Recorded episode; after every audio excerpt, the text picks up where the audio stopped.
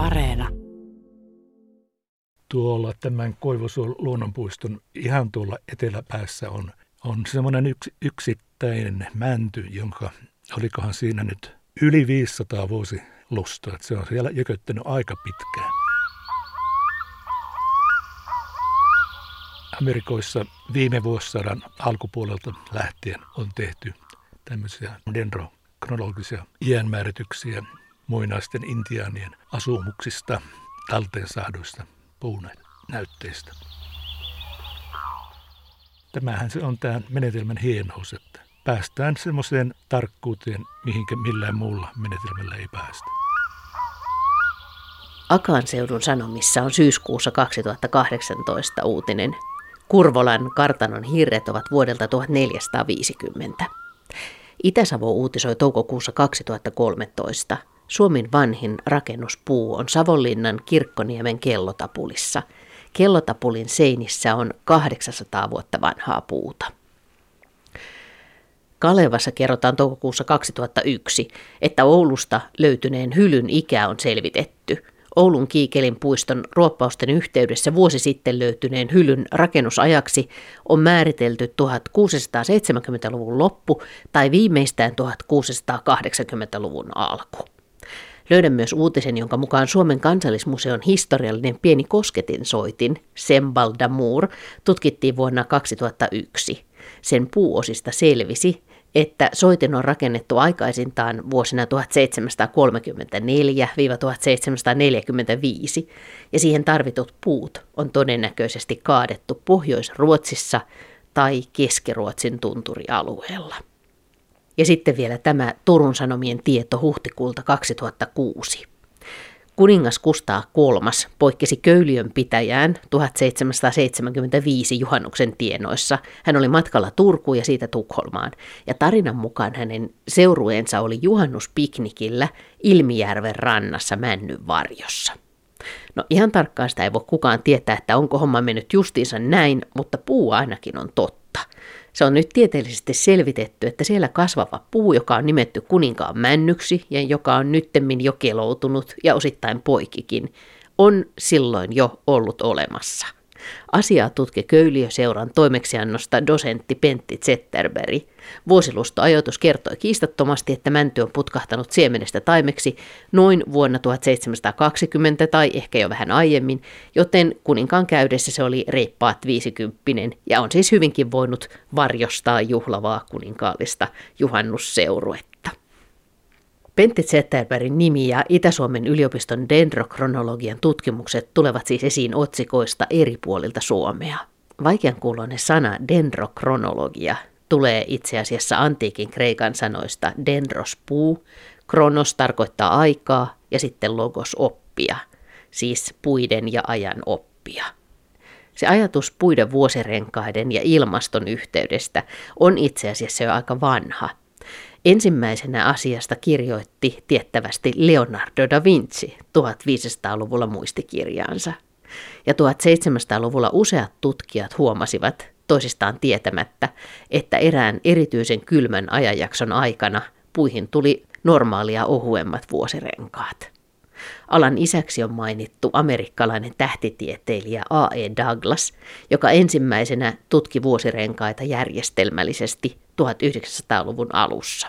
Mutta nyttemmin mainitaan myöskin turkulainen Juhan Lehe, joka selvitteli tätä samaa teemaa jo 1700-luvulla, siis 160 vuotta aikaisemmin, ja teki kokeitakin. Hän ei tosi harmillisesti julkaissut tutkimuksiaan, mutta tutkimusaineistot löytyivät nyt sitten muutama vuosi sitten ihan muussa yhteydessä. Ne ovat olleet tallella Ruotsin kansallisarkistossa Tukholmassa. Suomessa Pentti Zetterberg on joka tapauksessa ollut alan keskeinen tekijä jo vuosikymmenten ajan. Ja siksi on hienoa päästä hänen kanssaan metsäretkelle Ilomantsin Koivusuon luonnonpuistoon, joka on hänelle tärkeä paikka monellakin tavalla. Se ja sen vanhat jopa 500 vuotta vanhat puut. Hyvä. Esimerkki palaneesta puusta. Useampaan kertaan varmaan palannut. Eli tuossa näkyy noita tummia puita ja täällä on siis tuli käynyt. Kyllähän se on käynyt ja noista näytteistä pystyisi sitten määrittämään, että milloin se on käynyt. Tuossakin näyttäisi, että siinä on useampia kertoja, varsinkin tuo yksi puu, useampaan kertaan palannut. Niin, eli tällä alueella on tuli jossain vaiheessa käynyt ja osa puista on palannut, mutta osa on jäänyt. Kyllä. Säilynyt siitä. Ja se on ilmeisesti usein tämmöisten vanhojen metsien tilanne. Joo, kyllä näin, näin on, että me on nyt parhaillaan yhtä aineistoa tuolta Lapista ollaan tutkimassa, jossa on parhaimmillaan tai pahimmillaan neljä, viisi eri koroa merkkinä eri aikoina tapahtuneista metsän palamisesta. Mutta lähdetään tämän tarinan alussa, alusta. Me nimittäin seistään täällä Koivusuon luonnonpuistossa ja katsotaan mäntyvaltaisen metsikkö, jossa näkyy näitä vanhempia puita ja sitten tämmöisiä ohuempia mäntyrunkoja. Tuolla takana avautuu aika suurikin koivusuo. Tämä paikka on sulle tuttu jo vuosikymmenten takaa. No kyllähän täällä on tullut käytyä. Tämä on myös sulle sen takia tärkeä paikka, että sun pitkä ura dendrokronologina alkaa täältä. No nimenomaan kyllä alkaa tuota, tuossa äsken ajettiin ohitse, niin siinä on semmoinen tuota, nyt jo noin 500 vuotiaiden mäntyjen pieni metsikkö tässä ihan Koivusuon luonnonpuiston laidalla. Otin siitä monesta kymmenestä puusta näytteet ja sitten ajoitin ne ja niillä päästiin sitten tuonne 1400-luvulle asti. Käydään ihan läpi näitä perusteita, että miten puista saadaan selville tai voidaan lukea historiaa. No puuhan on semmoinen tavallaan kuin ilmastomittari, että se hyvänä vuonna kasvattaa paksun vuosi kasvaimen vuosiluston ja ankeampana vuonna lusto jää kapeammaksi. Ja kun tutkitaan niitä näytteitä, niin saadaan selville tämä kasvuvaihtelurytmi ja niitä voidaan sitten yhdistää toisiinsa näitä. Eli puuyksilöiden mäntyjen tässä tapauksessa lustosarjoja. Sillä tavalla sitten päästä pikkuhiljaa ajasta taaksepäin. Kun palataan ajassa taaksepäin, niin minkä takia se olit Pentti Zetterberg, minkä takia olit alun perin kiinnostunut tutkimaan näiden puiden ikää silloin, kun päädyit tänne? No kai se jonkinlaista hullutta oli, että tuota, aikoinaan Helsingin metsätalolle änkeydyin ja siellä oli lustojen mittaukseen soveltuva kevyt laitteisto, niin mä vaan kiinnostuin siitä niin paljon, että aluksi piirtelin millimetripaperille käppöreitä ja siitä se sitten lähti. Ja loppujen lopuksi saatiin sitten rahoitusta Suomen Akatemialta ja Euroopan unionilta tämmöisiin vähän laajempiin, laajempiin hankkeisiin. Te et ikinä olisi varmaan arvannut, että päädyt tutkimaan näin laajasti näitä puiden vuosirenkaita ja niiden historiaa. No kyllähän ne vei mennessään. Monenlaista sitä on tullut tehtyä. Vanhojen rakennusten jäänmärtyksiä ja kaikenlaisia arkeologisia jäänteitä on tullut ajoitettua ja sitten myöskin näitä subfossiilisia Lapin lompoloiden pohjasta nostettuja männyn jäänteitä. Niistä tuli sitten rakennettu semmoinen yli 7000 vuoden pituinen yhtenäinen lustosarja. Muualla Suomessahan tämä on, on päästy vähän päälle tuhanteen vuoteen. Nyt jarrutetaan, eli Lapin vesistä löytyneitä puita ajottamalla päästiin 7000 vuoteen. Vähän päälle. Yli 7000 vuotta taaksepäin. Niin, kerro tarkemmin. No sehän lähtee periaatteessa siitä, että aloitetaan elävistä puista ja sitten niitä näytteitä, mitkä on sieltä lompolon pohjasta nostettu suurella vaivalla. Miksi sieltä lompolon pohjasta, mitä puita ne sitten on? Mäntyjä. Kaikki käytännössä on mäntyjä. Ja ne on tämmöisiä maatumattomia paksuja runkoja semmoisilta alueilta, missä nykyään on pelkkää tunturikoivikkoa. Sieltä sitten, kun Lompolon rantaan tallustaa, niin siellä voi nähdä tämmöisiä meikäläisen paksuisia jättiläismäntyjä tai niiden jäännöksiä. Ja sitten hirveällä vaivallahan se, niitä runkuja sitten vinssattiin ylös sieltä mudan seasta. Ja ne on jotenkin sinne säilynyt niin, että aika ei niihin niin kuin kajoa. Kyllä näin, näin juuri, että ei, ne säilyy siellä käytännössä ihan, ihan muuttumattomina. Onko tämä uusi tieto? Ei se nyt täysin uusi tieto ole, mutta tuota, tässä mittakaavassa, mitä sieltä Lapin lompoloista aineistoa kootti 2500 näytettä kahdesta ja puolesta tuhannesta puusta, niin tuota, se on kyllä melko lailla ainutlaatuista maailmassa. Miten sitten niiden avulla voidaan päästä noin älyttömän kauas historiaa? No se on, tämä menetelmä on semmoinen, että yhä vanhempia ja vanhempia näytteitä verrataan niihin, mistä jo tiedetään, että milloin kunkin puun vuosilustot ovat syntyneet, niin se menetelmä on ristiin ajoitus, jolla saadaan näitä sarjoja rinnastettua sillä tavalla, että voidaan liittää toisiinsa ja päästä sitten ikään kuin askel askeleelta ajassa taaksepäin. Mutta se oli hidasta hommaa. Muistelen, että miljoonan markan tosin verran kymmenen vuoden aikana käytettiin rahoitusta sen, kuten mainittu, kahden ja puolen tuhannen puunäytteen tutkimuksiin. Sitä on sitten tuloksia julkaistu monessa kansainvälisessä tuota, vertaisarvioidussa julkaisusarjassa Naturassa muun muassa. Mutta siis löydetään eri ikäisiä puita, ne pystytään jotenkin ajottamaan sen mukaan, että, että miten ne, ne erilaiset kesät ja erilaiset kasvukaudet. nimenomaan ihan vuoden tarkkuudella pystytään ajoittamaan. Sikäli tämä on erilainen menetelmä kuin vaikkapa radiohiiliajoitus, jossa saadaan suunnilleen ehkä muutaman sadan vuoden tarkkuudella, että milloin se puu on edellyt, mutta tällä dendrokronologisella menetelmällä saadaan ihan vuoden tarkat ajoitukset kaikille vuosilustoille. Mutta viimeinen jääkausi peitti Suomen vielä 10 000 vuotta sitten. Kyllä. Nyt puhutaan 7 000 vuodesta ja eihän ne puutkaan heti alkanut siellä kasvaa. Et me ollaan niin kuin, sä oot päässyt jo lähelle niitä melkein ensimmäisiä. No kyllä se näin on, että tännehän tuli ensin tuota lehtiputa koivua ja sen jälkeen sitten alkoi tulla muita puulajeja. Ja yhdessä vaiheessa hän oli niin sanottu lämpökausi, jolloin Suomessa esiintyi jaloja lehtipuita hyvinkin paljon pohjoisempana kuin nykyään. Eikö se tunnu ihmeelliseltä, että pystyy ikään kuin katsomaan historiassa noin paljon taaksepäin? Tuntuu ja ei tunnu tuota. Se, se on semmoinen naula, mikä on vetänyt ja kiinnostanut saada, saada tuota vanhaa puuaineesta, oli se nyt sitten ihmisen käsittelemää tai, tai luonnon, luonnossa säilynyttä, niin saada selville se, että milloin se puu on elellyt. Ja sitten kun meillä on näin pitkä hämmästyttävä 7000 vuoden aikakalenteri, niin se kertoo ei vain niiden puiden elämästä, vaan se kertoo, minkälainen on ollut se 7000 vuotta, minkälaisia kesiä siellä on ollut. Minkä, siitä voi lukea paljon siitä alueen historiasta. Juuri näin.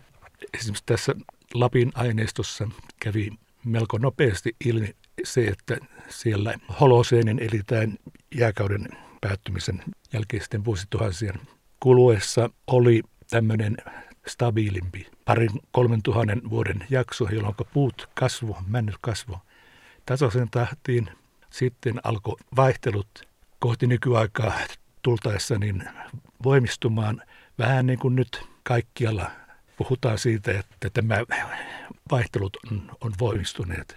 Sen se paljasti heti melko heti alkuvaiheessaan tämä, tämä aineisto. Siis vaihtelut kasvuissa vuosien välillä vai? Kyllä, nimenomaan, että oli semmoista stabiilimpaa vaihetta monta tuhatta vuotta jääkauden päättymisen jälkeen. Ja sitten kohti nykyaikaa tullessa vaihtelut on voimistuneet. Ja se näkyy tässä, puhutaan ilmaston äärivöitymisestä, vaihteluiden voimistumisesta.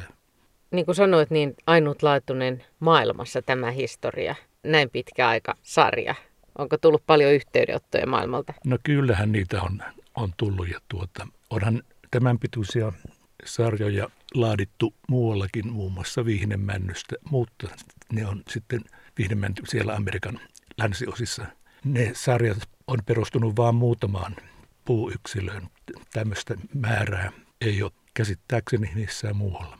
Mistä puista voidaan tutkia näitä vuosirenkaita parhaiten? No, mulla itselläni on kokemusta ennen kaikkea männystä, mutta sitten myöskin kuusesta ja tammesta ja hiukan myöskin koivusta. Ja onpa jokunen haapakin tullut tutkailtua. Että Minkä takia yleensä mänty? Se säilyy hyvin. Pihkan takia hirret ovat hyväkuntoisia ja sitten myöskin näissä luonnon ympäristöissä siellä Lompolon pohjassa, niin ne säilyy siellä käytännössä muuttumattomana. tuhansia vuosia. Kasvaako mänty ja koivu ja kuusi ja tammi samalla lailla? Voidaanko näitä yhdistää näitä aikasarjoja? Ei, ei voi. Jokainen puulaji reagoi siihen ilmaston tai kesän, käytännössä kesän olosuhteisiin omalla tavallaan, että niitä ei nimenomaan ei pysty rinnastamaan. Totta kai niitä voi vertailla ja on jotakin tiettyjä piikkejä, jotka esiintyvät useammalla puulajilla, mutta sellaista niin kuin varsinaista ristiinajoitusta eli lussasarjojen tarkkaa rinnastusta ei puulajien kesken voida tehdä. Eli sen takia esimerkiksi mäntyjä, missä mäntyjä on kasvanut, niin mänty on, on hyvä, kun siitä on nyt sitten paljon kokemusta, paljon tietoa, paljon valmiita aineistoja.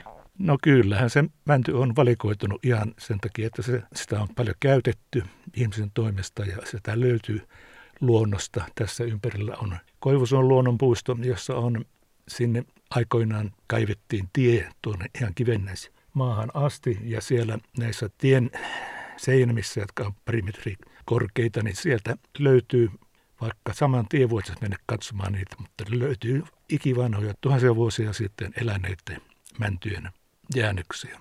Aikoinaan kun opiskeluvaiheessa niin tuota, tein tämmöisiä turestoiden tutkimuksia, niin siinä yksi metodi on pliktaus, eli semmoisella ohuella kaksi metriä pitkällä rautatangolla tökitään sinne turvekerroksiin ja todetaan, että missä niitä on, missä syvyydessä niitä on, niitä maatumattomia puunjäännöksiä.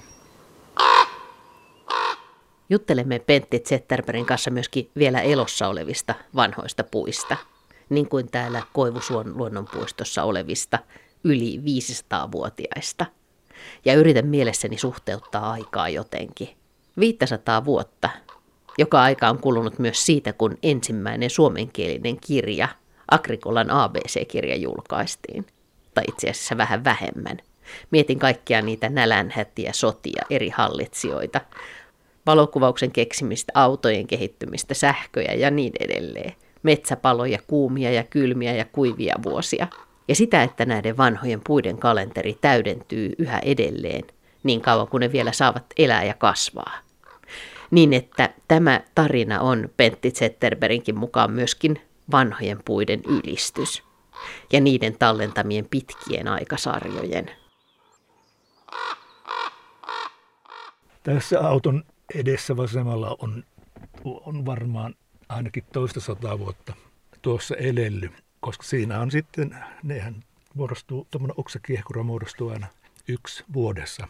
Ei tarvitse kairata tuota, sen pystyy päältä näkemään, että minkä ikäinen se osapuille on. Ja sitten tietysti yksi, mikä, jos nyt päästään tuonne rämpimään tuonne näiden vanhimpien 500 vuotta elelleiden mäntyjen luokse, niin on kilpikaarna, jota muodostuu vaan vanhoille mäntylöille. Ja sitten myöskin se, että on paksu, hyvin paksuja oksia, se myöskin paljastaa sen summittaisen iän, mutta tosiaan jos haluaa sen tarkan, tarkan ajoituksen, silloin pitää ottaa kairolla 5 mm halkasijalta oleva ohut puutikku sieltä kaarnasta ytimeen päin. Ja täällä sun tutkimat puut on ollut, vanhimmat on ollut 500-vuotiaita? No se, silloin kun mä täällä tutkin 80-luvun lopussa, niin ne oli vähän vajaa 500 vuotta, mutta sitä on nyt vierättänyt taas sen verran aikaa, että ne on nyt yli 500-vuotiaita. Sitten näiden vuosikymmenten mittaan, niin minkälaisiin tehtäviin olet joutunut tai päässyt tämän dendrokronologian kautta? Missä tilanteissa halutaan tietää puiden ikä ja löytää tämä puiden kalenteri?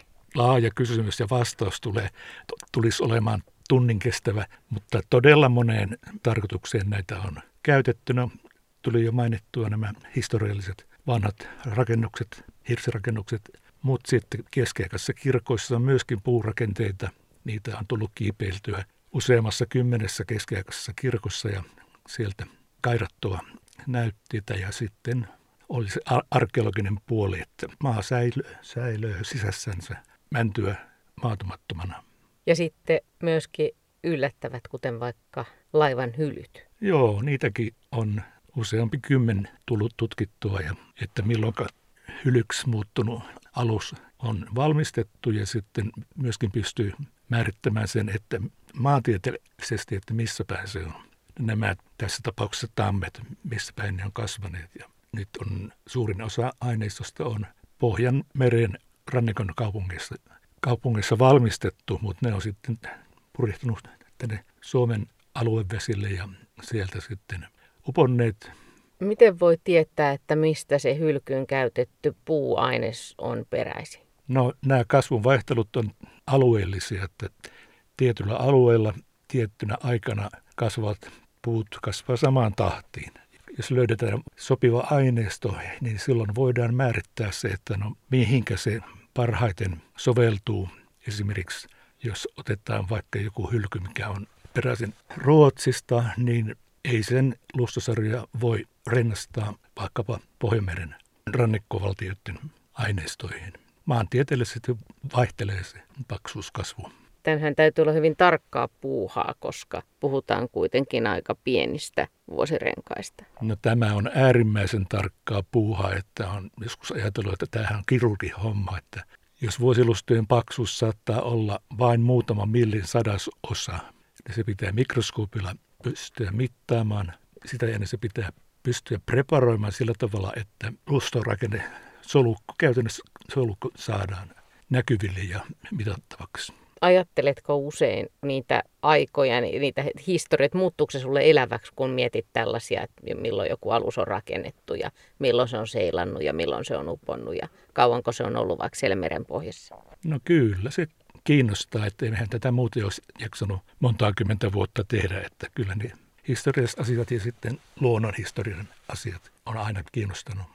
Niin siihen kasvuun tosiaan vaikuttaa, paitsi se lämpö, niin vaikuttaa se maaperä ja vaikuttaa kasvupaikka ja tämmöiset Kyllä. tekijät. Ehdottomasti, että jos otetaan vaikka joku kalliomännikkö ja sitten vaikka nyt tämmöinen niin sanottu tavallisempi männikkö, niin kyllä niillä on varsin toisenlaiset lustosarjat, että kalliomännyt tuota, ne tavallaan kituuttavat ja niiden kasvun määrää, määrään vaikuttaa hyvin paljon se, että onko siellä vettä saatavilla, että jos joku kalliomänty seisoo jonkun poteron vieressä, josta se saa vettä, niin se kasvaa paljon nopeammin kuin viereiset puut pelkällä paljalla kalliolla. No sitten olet ollut mukana myöskin esimerkiksi Turun linnan tutkimuksissa. Joo, kyllä. Se oli yksi niitä ensimmäisiä tuota kohteita. Sielläkin oli kymmeniä näytteitä ja, ja tuota, siellä päästiin yhdellä näytteellä vuoteen 1000, 1013 se oli hyvin mielenkiintoinen tutkimuskohde. Eli joku puu siellä näytteissä oli alkanut kasvaa vuonna 1013 vai? Kyllä, just näin. Se oli sitten semmoinen aika vanhaksi elänyt puu. En nyt muista tähän hättään, että kuinka monta sataa vuosilustoa siinä oli, mutta varmasti yli 200. Kuinka monta vuosirengasta männyssä voi olla parhaimmillaan? Ja hidastuuko se kasvu sitten taas? Onko siellä ikään kuin semmoiset voimakkaimman kasvuvuodet ja, ja sitten hitaampaa kasvua sitten loppuvaiheessa? No muistaakseni männylle on Suomen ikäennätys joku yli 700 vuotta. Mutta sitten muistelen, että olisikohan Ruotsissa jopa yli tuhatvuotinen mänty saatu. Ja sitten tuo, vaihteleeko se kyllä se vaihtelee hyvin selvästi, että on huonoja vuosia ja sitten hyviä vuosia tai ajanjaksoja. Mutta vaihteleeko se luontaisesti siinä vaiheessa, kun esimerkiksi mänty kasvaa semmoiseksi niin lakkapääpetäjäksi, niin väheneekö se vuosikasvu? No tuota, kyllähän se periaatteessa eihän se lakkaa paitsi jos puu kuolee. Mutta tuota, kyllä ne on ne viimeisimmät vuosilustot on normaalisti ne kaikkein kapeimmat. Mutta siinäkin on nyt taas sitten se, että solukko, joka kunakin vuonna syntyy, sehän jakautuu eri rongon osille eri tavalla, mutta se on semmoinen vähän monimutkaisempi tarina. No onko tätä kautta saatu paljon uutta tietoa, siis semmoista jotain yllättävää tietoa esimerkiksi, että, että tässä vaiheessa on ollutkin tosi lämmintä tai mitä ihmettä, että täällä on ollut tosi suotuisa kasvukausi niin kuin jossain vaiheessa tai tämmöisiä?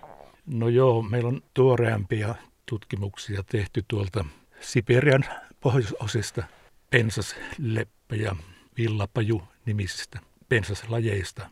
Ja niillä on pystytty osoittamaan se, että viimeaikainen kasvunvaihtelu se on merkittävästi poikennut siitä, mitä se aikaisemmin oli, että puhutaan greening, eli tämmöinen vihertyminen. Mutta se on taas sitten vähän monimutkaisempi seikka selvittää, että mistä se on johtunut, mutta kuitenkin on selkeä muutos näkyvissä. Tiedän, että olet tehnyt tätä pitkään, tätä hommaa ja olet todellinen pioneeri ja esikuva monelle tällä alalla, mutta onko Suomessa paljon dendrokronologiaa tänä päivänä?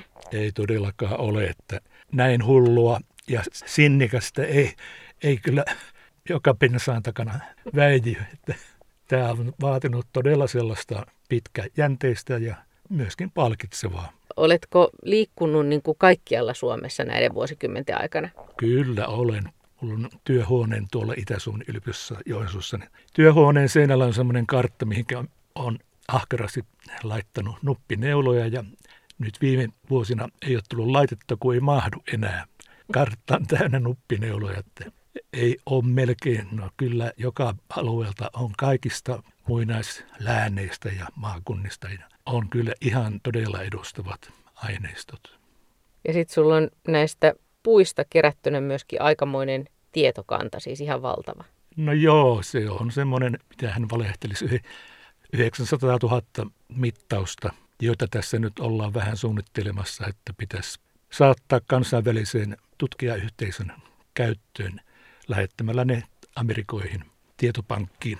Mutta se nyt on vähän kiinni siitä sitten, että saadaanko siihen mitenkin rahoitusta. Se on iso homma. No sä oot varmastikin vanhojen puiden ystävä myöskin. Halailija. Ootko halailijakin? No kyllä. Mä mietin sitä, sitä kautta, kun jos kaikki vanhat puut kaadetaan, niin sehän tarkoittaa myös jollain lailla sellaista, että myös se tuleva historia ikään kuin, sen lukutaito vähenee. No totta kai, eihän, kun eivät ne sitten kaadetut puut, eihän ne talleta mitään sen kaatamisen jälkeen. Se on se lussasarja siellä, mikä on ja pysyy. Eli siinä mielessä vanhat puut on paljon arvokkaampia, koska niistä voi lukea sitä, sitä muutosta. Tätä mieltä minäkin olen.